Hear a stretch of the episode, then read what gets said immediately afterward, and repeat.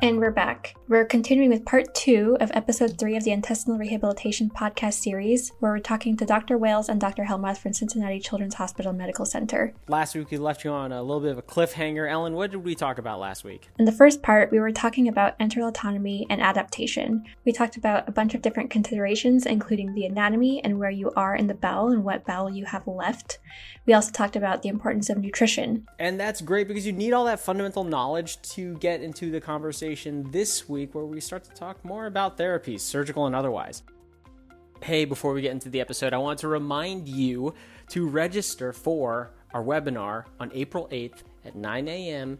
It's called The Best of the Best in Pediatric Surgery. We're going to get research presentations from all of the major pediatric surgery conferences of 2021. We're going to give them to you in a condensed fashion in a few hours. It's going to be awesome. It's going to be fast. You're going to love it. Registration link is below the media player. See you there. Let's get into the episode.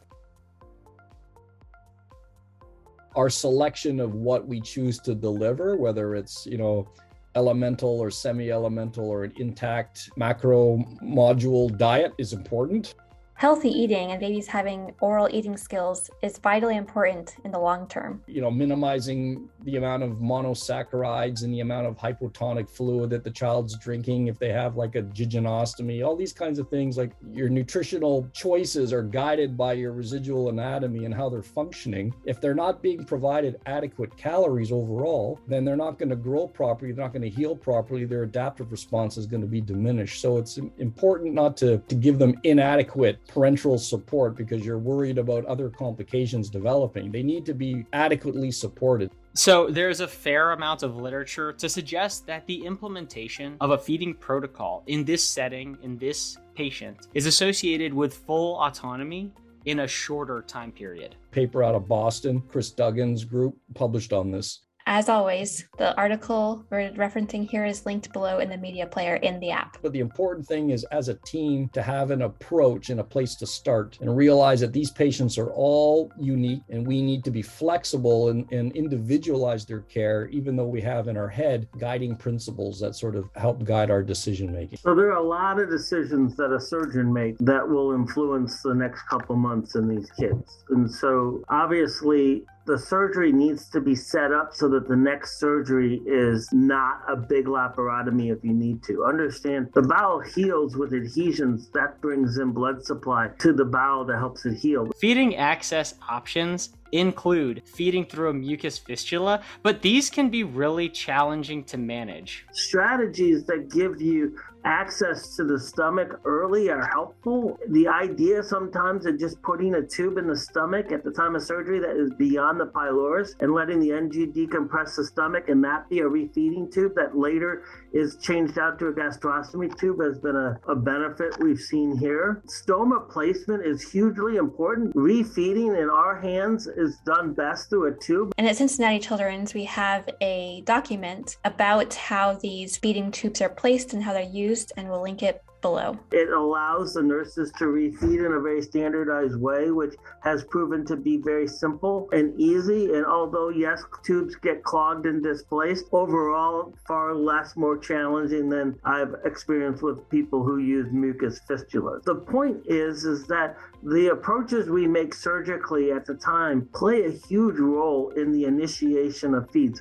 The last thing I will let people know is that you can have very high outputs um, initially in damaged bowel that requires luminal nutrition to start getting the bowel to learn how to reabsorb fluid. High outputs without feeding are an indication to feed as long as a child can be hydrated. And that is also a clinical conundrum that can be very challenging at the bedside. As a surgery resident, I feel like we're always worried about post-operative input output numbers for the surgical patient. Let's say hypothetically the stomach is making too much fluid. There's too much output. H- how do you manage that? That's a challenging problem. I mean, sometimes like early on after some of it's physiologic that high ga- those high gastric losses um, after a massive resection and the loss of distal bowel and the loss of sort of feedback hormonal messaging, you can be hypergastrinemic and therefore have elevated acid secretion for a period of time. Like the books will say anywhere from six to 12 months. So, one way to decrease gastric volume in the short term is to block them with some kind of acid blockade. Uh, uh, whether it's an H2 blocker or a PPI. If the child isn't tolerating feeds and has high gastric output, what does that mean? Or what do we do about that? There is a counter side to that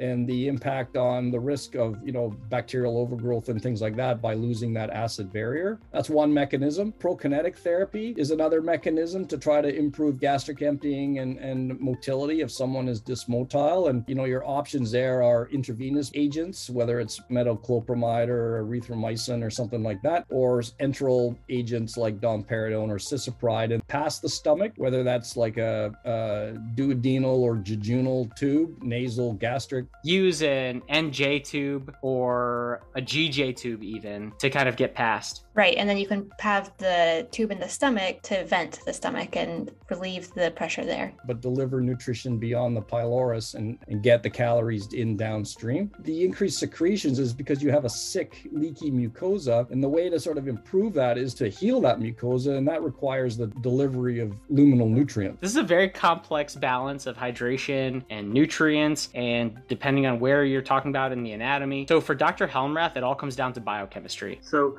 everyone looks at cc per kilo out which can be much more than 40 50 60 and everyone gets uptight but if you're following the bicarb and it's above 20 i believe you generally are okay you can have some acetate in your tpn and you can hydrate the child and if you keep that that bicarb over 20 feeding i think is safe so that's a number you should keep your eye on um, and let that guide you. Aside from just these nutrients and fluids that we're giving, these patients are complex and they're also getting a lot of medications like antibiotics. You know, there's enteral antibiotics, cycled antibiotics to, for the treatment of bacterial overgrowth, which is often done very empiric and ad hoc. Anti-secretory or anti-diarrheal medications, whether that's things like octreotide or clonidine or loperamide or you know these kinds of things to decrease losses if you will. The motility drugs we've talked about. So this part is trial and error. You have to talk to your team. You have to have an approach that's tailored specifically for this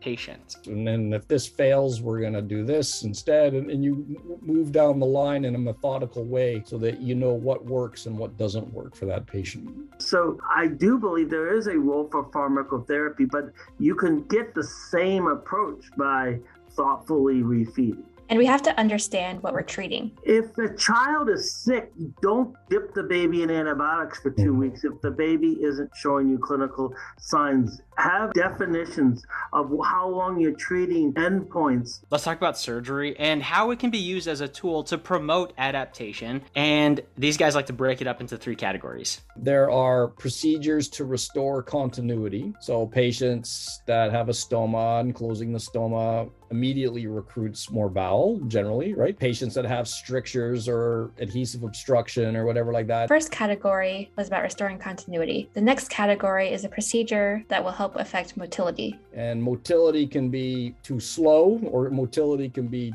too fast. Generally speaking, in this population, we're talking about dysmotility where it's too slow. And we often see that in the setting of a dilated loop of bowel, which sometimes is being driven by a distal partial obstruction. Um, and so you got to fix that obstruction. But as that bowel becomes increasingly dilated, its motility becomes impaired. So when you have an obstruction like this, you'll have a loop of bowel, the stool isn't moving, then you get mucosal inflammation there. That mucosal surface will then become raw and then you will have damage to the mucosal barrier that allows bacteria to pass freely. And then the child can become septic and then you have malabsorption. In theory, if you could restore the caliber of that bowel to something more normal, then you get improved motility, better clearance of stool, decreased overgrowth, the mucosa starts to heal and then absorptive function improves. So, you know, you could you can taper the bowel on the anti-mesenteric side, you can resect the, you know, that segment that's quite dilated if you feel that the patient has sort of adequate length. And so we talked about restoring the continuity of the bowel. We talked about the motility of the bowel. And the last category are procedures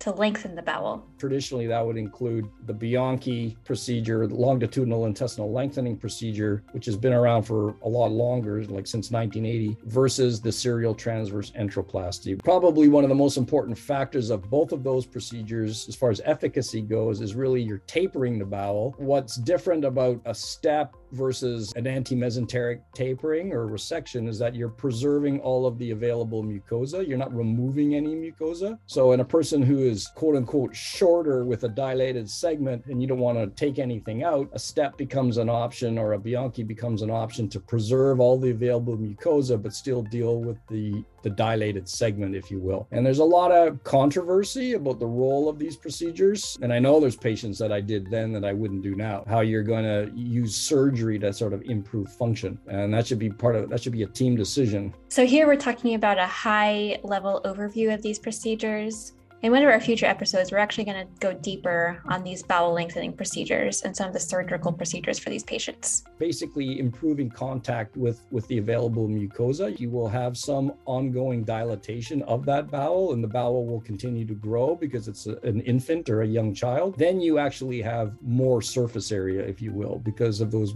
downstream adaptive responses. The key thing to realize about these procedures is that you're not really increasing the surface area, you're sort of redistributing it. So it should take about six months to see any changes in the absorption. We published that experience several years ago, looking at absorption studies, fecal fat and uh, alpha 1 antitrypsin clearance, and xylose as a measure of macronutrient absorption. And citrulline rise and things like that over time, you have to be patient. So there are two things they want you to know here. One is decision making. And so not knowing the natural history and the progress of your patients, how do you know when to intervene and to decide one of those questions? And number two is that an upper GI can only rule in a problem. It does not rule out a problem.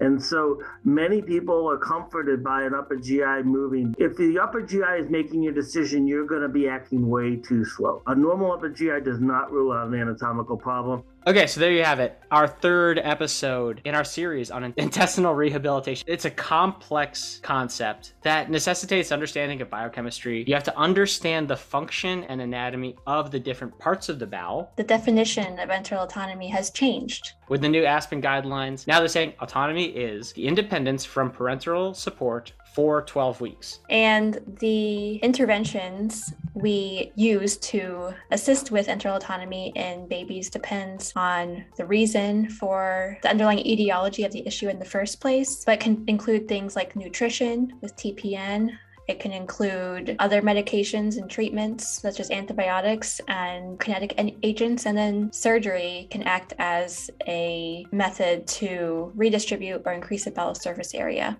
Whether you're listening to this podcast on your way to work or on the way home from work, we know that you're busy taking care of patients. And you probably were so busy that you couldn't go to every pediatric surgery conference that you wanted to this year. But don't worry, we have a webinar coming up for you. It's called the best of the best in pediatric surgery.